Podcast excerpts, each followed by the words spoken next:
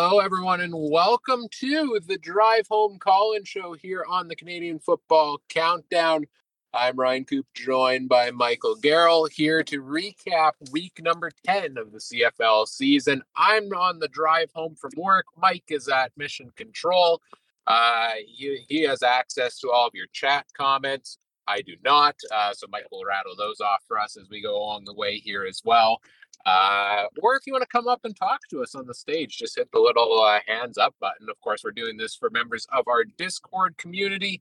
Uh, you can join us live by joining the Discord community via the link in the description, unless you're already in here.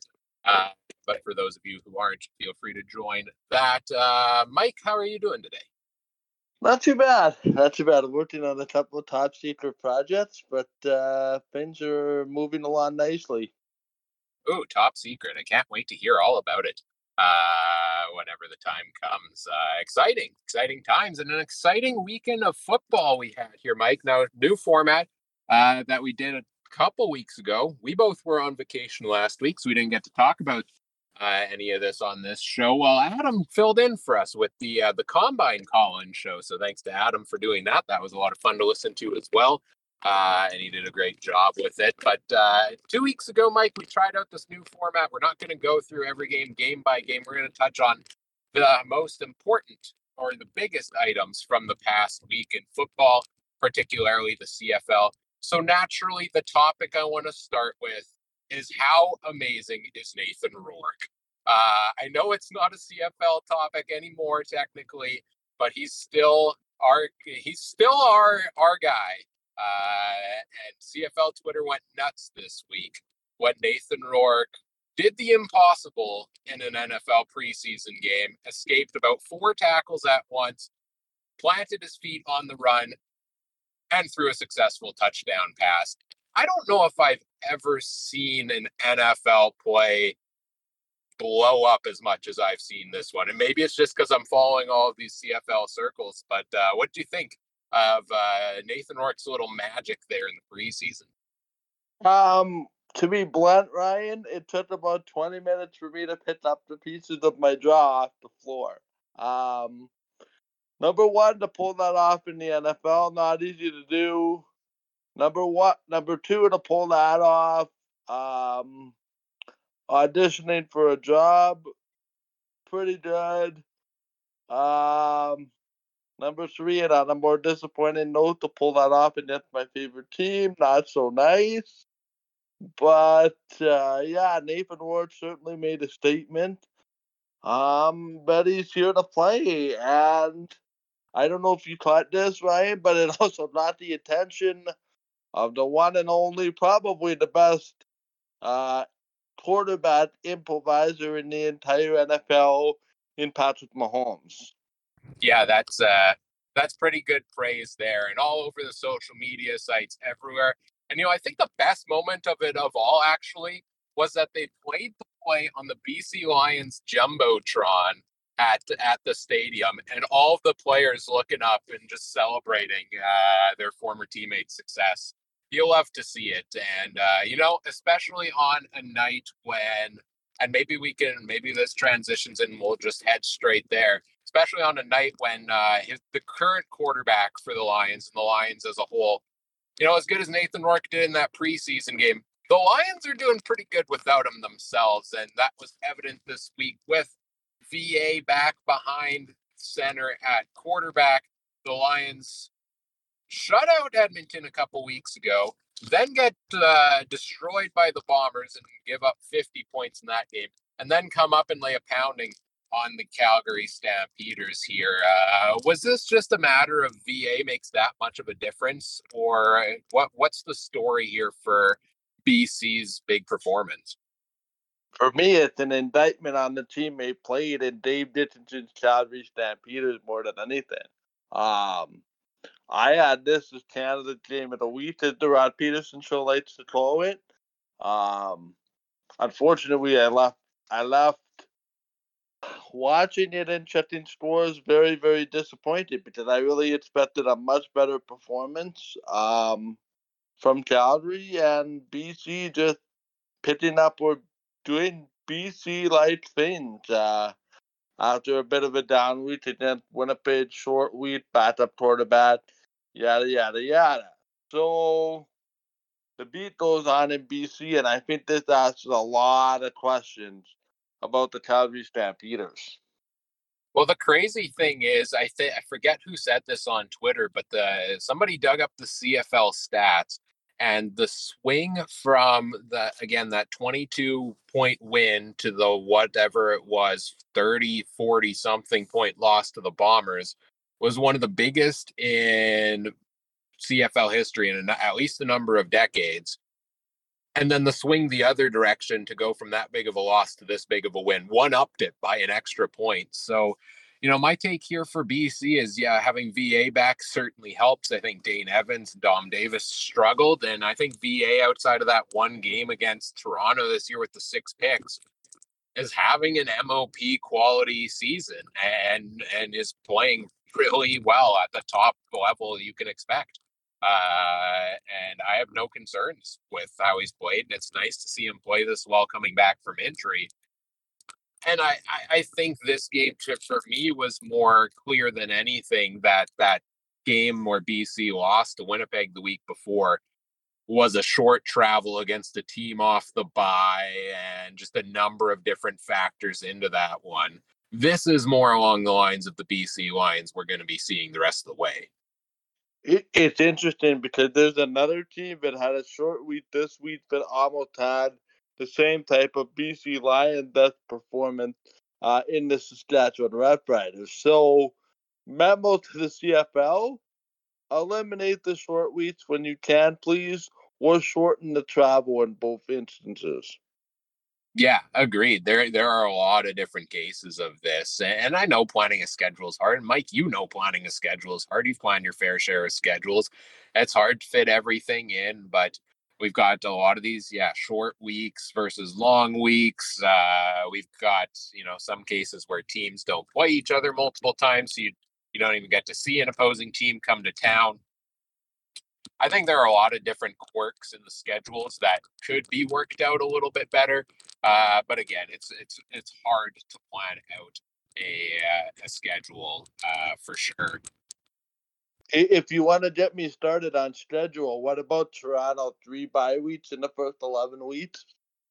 Yeah, let's go there next, I guess, uh, and talk about, and we'll talk about that game as part of it. Uh, you know, the Toronto Argonauts and the Ottawa Redblacks put up 60 something. Do you know what the final score was, Mike? Was it like 44 31? I want to say uh, was the final score in that one. Uh, correct me if I'm wrong on it, but. Oh, you're right. Okay, there we go.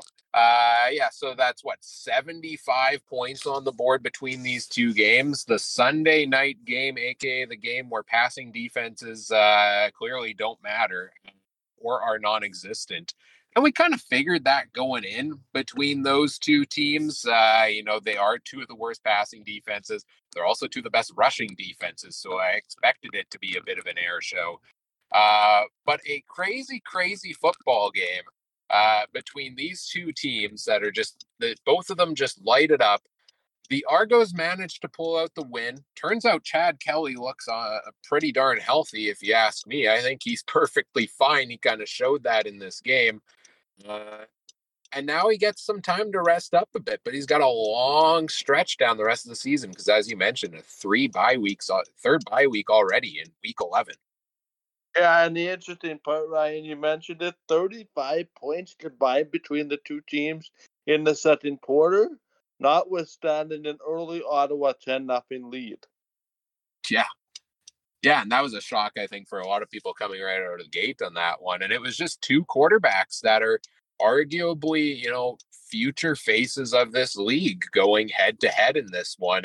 And you love to see it. You know, Kelly Granted, the injury last time had impacted his performance in that one, but a bit of a, a, a bad game or a lower total for him in the week before that. And he bounces back and throws what I th- at least over 300 yards. I'm not sure if he hit 400, uh, but he hit four touchdowns on the day.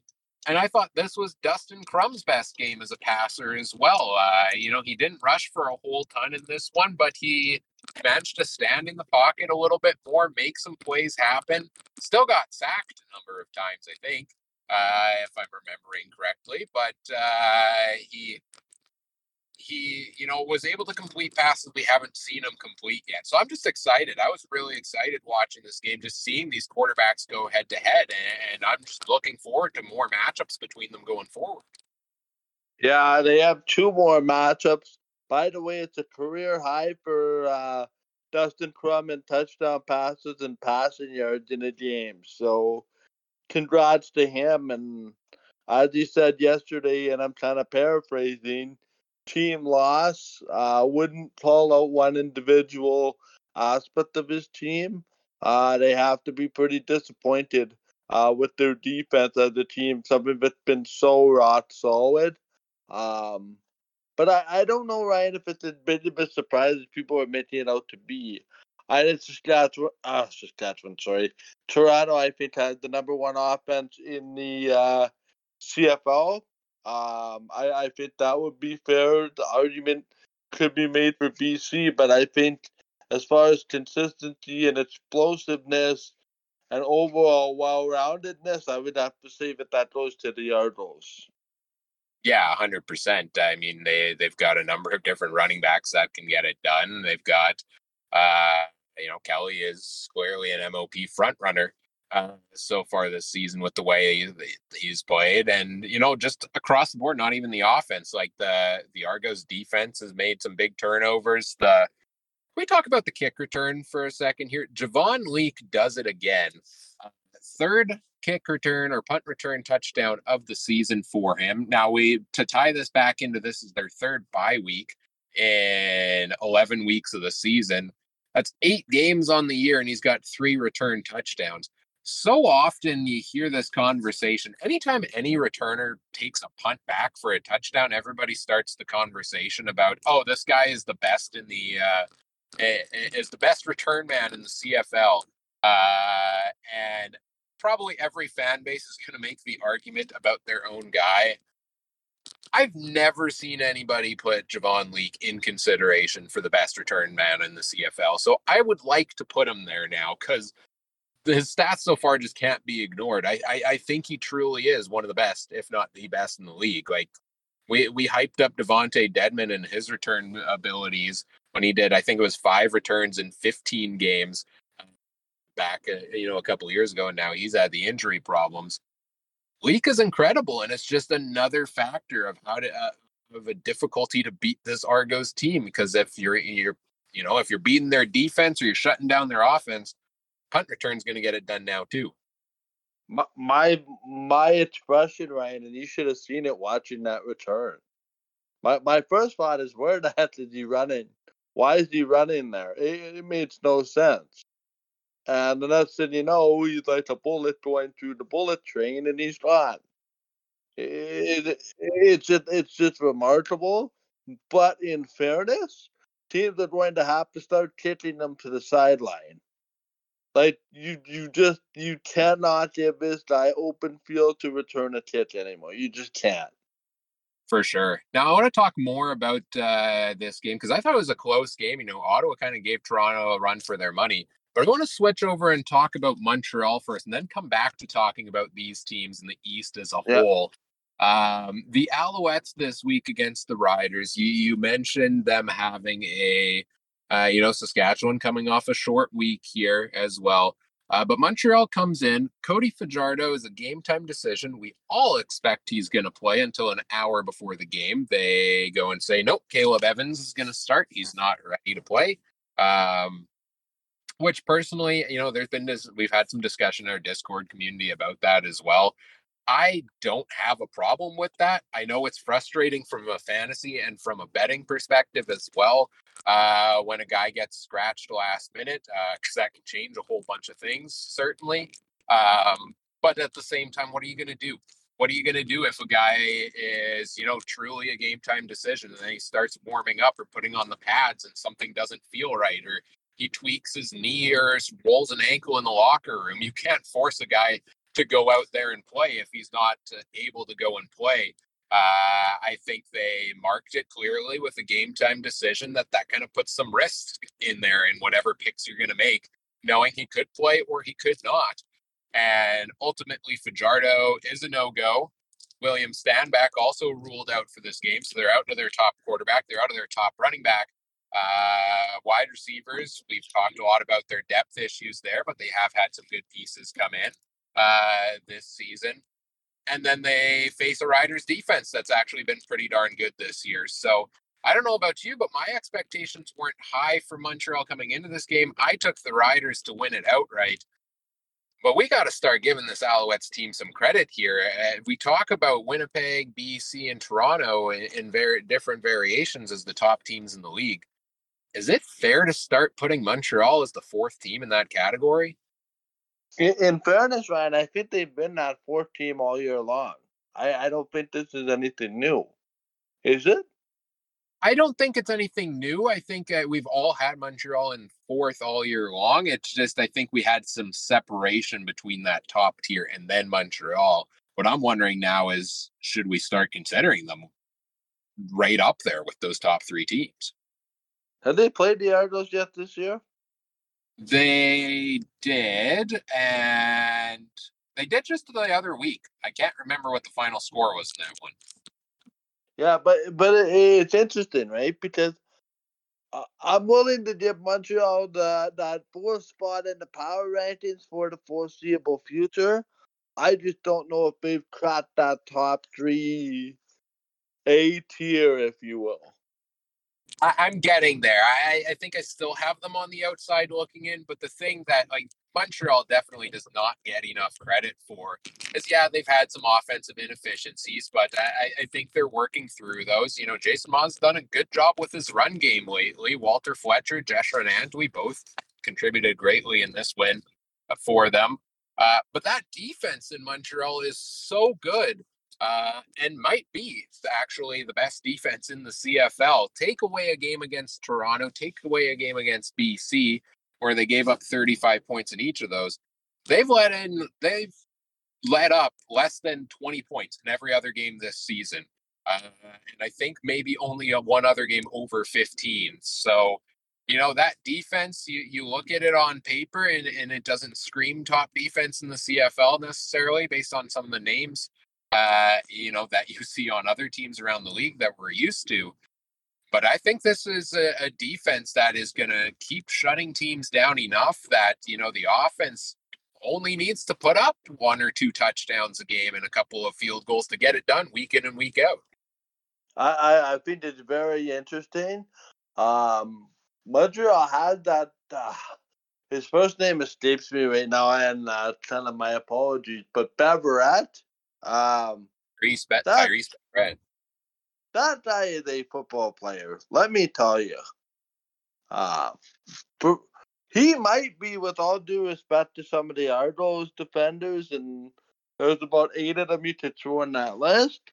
He might be Montreal's best option uh, for Defensive Player of the Year so far yeah, I have I have no counter argument on that. He's looked fantastic. He looked good in this game again. and and I think it's really interesting, and it, it leads me to a, a a further question: Where was this in Saskatchewan, particularly from Fajardo and Maas? You know, quarterback, offensive coordinator, but you know, they can seemingly go to another team and have played success. It, it, it's baffling to me, to be honest. I think there are a number of different factors in that. I think in Saskatchewan, there's been so many off field distractions, especially last year as well. You know, you start getting into some of those situations where, uh, you know, if you're Fajardo and you're getting sacked over and over and over again, it's starting to mess with you uh, a little bit, which full credit to the Montreal offensive line. I, I think they've been doing a much better job in recent weeks uh, of getting that back under control. And Caleb Evans, to his credit, did a great job this week, put up something like 28 fantasy points uh, and a number of touchdowns. Helps that he rushed for two of them and, and poached those from Walter Fletcher. Thanks for that.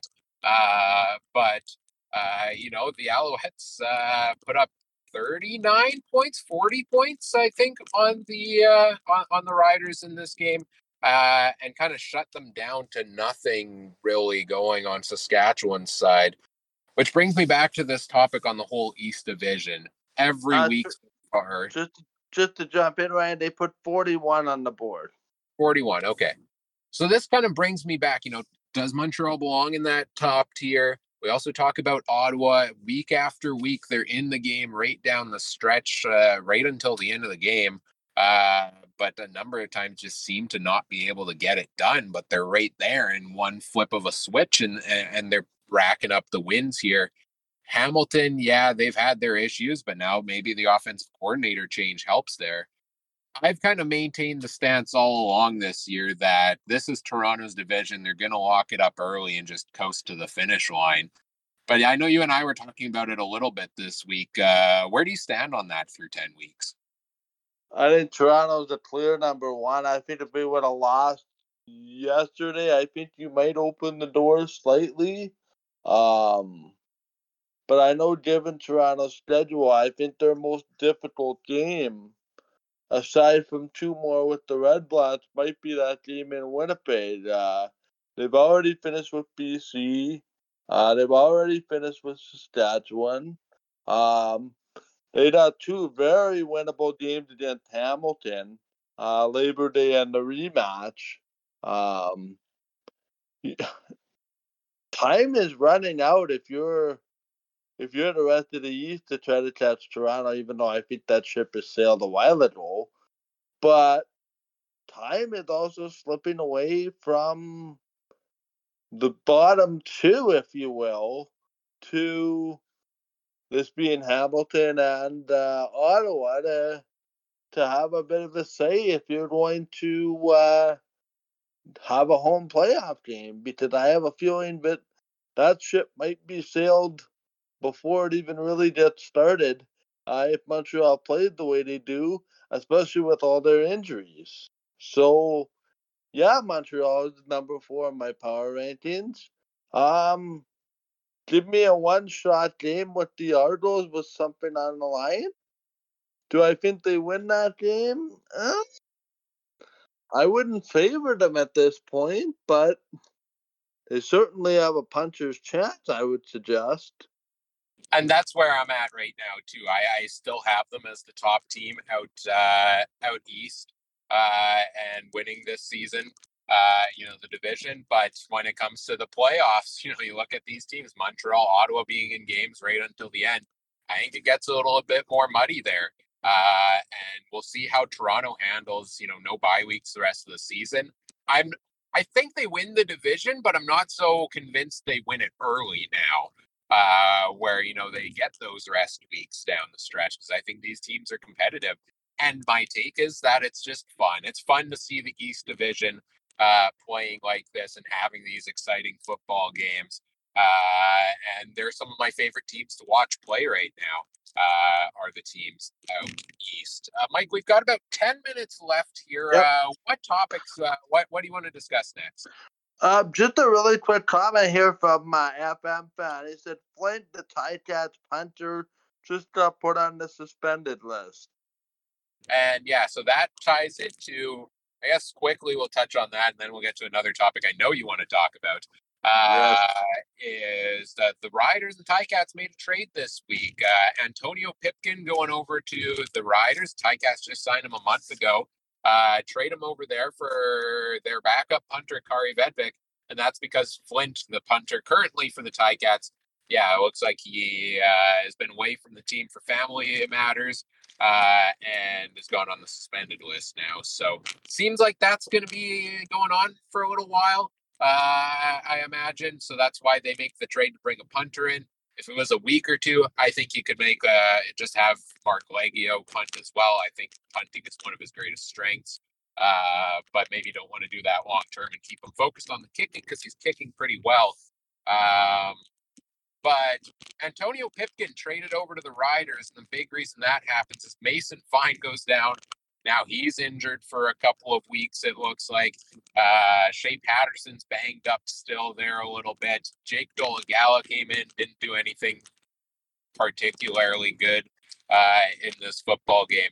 So they bring in Antonio Pipkin. Uh, what do you make of that trade from the Saskatchewan standpoint? Is just another body there in the QB room, or is it for a couple of weeks, or uh, do you think there's more value in uh, bringing Pipkin in here?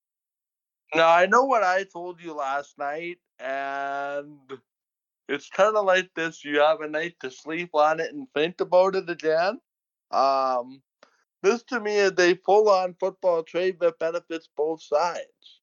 Um, I I think with an injured quarterback in Mason Fine, very very unlikely that Trevor Harris comes back. Um, I actually think that this could play itself to be a quarterback option down the line for Saskatchewan. Um, not that he's going to start this week, but uh, boy, oh boy, those Jake Dolegala is the number one guy. Discussions died pretty quickly. In fact, almost on arrival with that game. Um, you know, it, to be honest, the Riders' backup quarterback scenario, for the most part, hasn't been much to write home about. Now, Fine has obviously had a pretty good last two weeks, but it almost feels like uh, the is here in the background, but you guys have a chance to show me. Otherwise, he might come. I, I, I don't know. I I certainly feel like if best. I think I relayed this to you, Ryan. For two to three weeks, it doesn't make an entire entire much sense to trade for him. Um, I almost wonder if there's some kind of a long term play here, but yeah, that remains that remains to be seen. Yeah, I think that could be a scenario there too. Final topic here, Mike. This Thursday night game between the Elks and the Bombers, you couldn't have scripted it any more perfectly. Where the Elks suffer their 22nd consecutive loss by blowing a 22 nothing lead 22nd consecutive home loss sorry by blowing a 22 nothing lead and giving up 22 unanswered points at the end of the game uh, in this one to Dru Brown at quarterback after Zach Collaros goes down due to injury.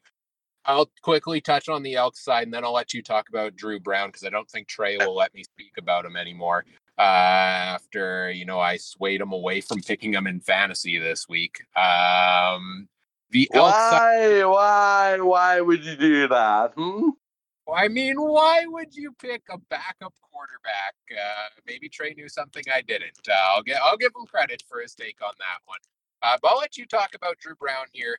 And yeah. just to, but my, my, to sum it up for Edmonton, like when's this gonna end? Like, what? How? The, every week is in a new way. It's just a new way they found to extend this losing streak. And just when you think they have it together early in this game, offense looked good with Jarious Jackson's play calling. Defense comes up with the big pick six. They find a way to blow it again uh, in the second half of a football game. And you know what? I called it. I said early in this game it was 22 nothing in the second quarter.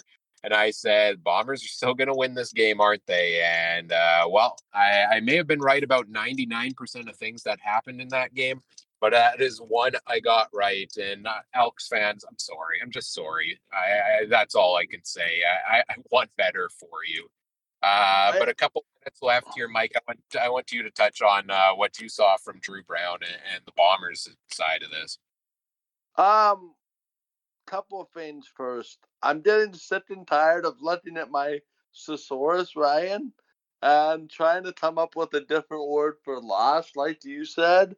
Uh, it, it just seems like another way uh, to lose every week. So yes, I feel very bad. Um, just a note to Bomber fans no, no, no, no, no.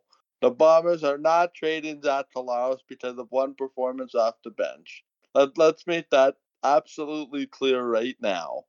Um, but from Dru Brown, I mean, goodness gracious. Like he's throwing darts all over the field. Um, you know, that one to Kenny Lawler was absolutely ridiculous. Uh, there was a couple of other ridiculous throws. Um, I caution. I know there's a lot of discussion about, oh, you know, Dru Brown might be the next backup that uh, that might become a starter next year. Uh, I believe Dru Brown is a pending free agent. Careful about that assessment.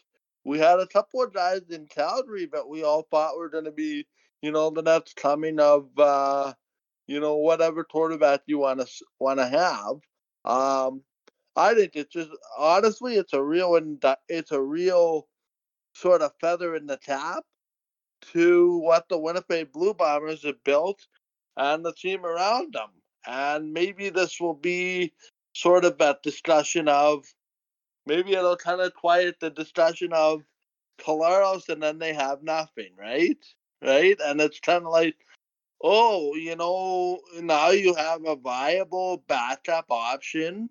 Granted, it's the outs, but granted, I think this is why the Blue Bombers have been so bullish on Dru Brown in the last, you know, three years. Um, I, I would just be quick to caution that this Nets great starting quarterback kind of spiel has to be dialed down a little bit because, to be honest, I think if you put Dru Brown on the outs at this present moment, I don't think you get what you got on Thursday night uh, when he was on the Blue Bombers. That's just my that's just my theory. Um, I think he can certainly be a viable option, but it's going to have to be more about situation for him. So let's kind of cool the Jets on Dru Brown replacing Zach Collaros, um, which I've seen online, and it's just absurd. Uh, by the way, uh, is under contract for another two years, and it's one game, and it's the Edmonton Elks. So let's see this week uh, what happens. Yeah, and we'll see. Uh, we'll see if Dru Brown does get the start this week. Uh, we'll keep monitoring Zach Collaros' uh, status in practice there as well. I mean, it was a great game, and yeah, you talk about cooling the Jets there a little bit. But at the same time, you know, I, I think Brown, every time he's come to, into a game, he's delivered. He's gotten it done. Uh, and sure, that means different sometimes in garbage time than it will in, in some cases. This was probably the first true test of him in, in live game situation or one of the few. And I thought he did a really good job in that one and uh, certainly wasn't expecting that kind of performance when he came in. Uh, Mike, we are out of time here for today's drive home show. Uh, any 30 second final thoughts for you before I do the wrap up?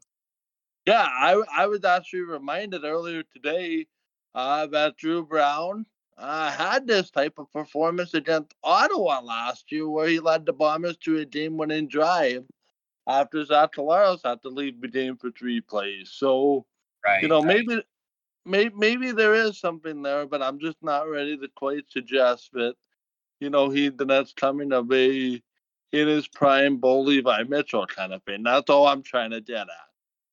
That makes sense. And we'll see when we come back and do this again next week if you're there yet on Dru Brown, assuming he plays. Uh, as we'll be back again for the Drive Home Call-In show next week. Uh, probably back on Tuesday next week. This is a rare Monday edition. Uh, but we'll be back to it as usual. Of course, if you want to join us live and send in your comments and questions, uh, join the Discord community uh, if you're listening to this after the fact in the audio feed. The link is in the description. It's free. We've got a lot of fun stuff going on in the community. Uh, a lot of fantasy talk, betting, prop bets, uh, game day discussions, all that stuff. Uh, and make sure you check out our uh, Week 11 preview show Wednesday night, 10:30 p.m. Eastern Time, over on our YouTube channel and variety of other platforms. Uh, we will preview this week's upcoming games, talk all about the storylines uh, for these matchups. We'll talk about the fantasy players to watch. Uh, you know, I'm back in the lab cooking up some more uh, picks for that, and we'll go through our betting odds for these games as well. So look forward to that. Mike, thanks for joining me on the drive home. As always, thanks to everybody who joined us in the chat. Uh, and uh, thanks for listening. Take care. Have a good one. Bye.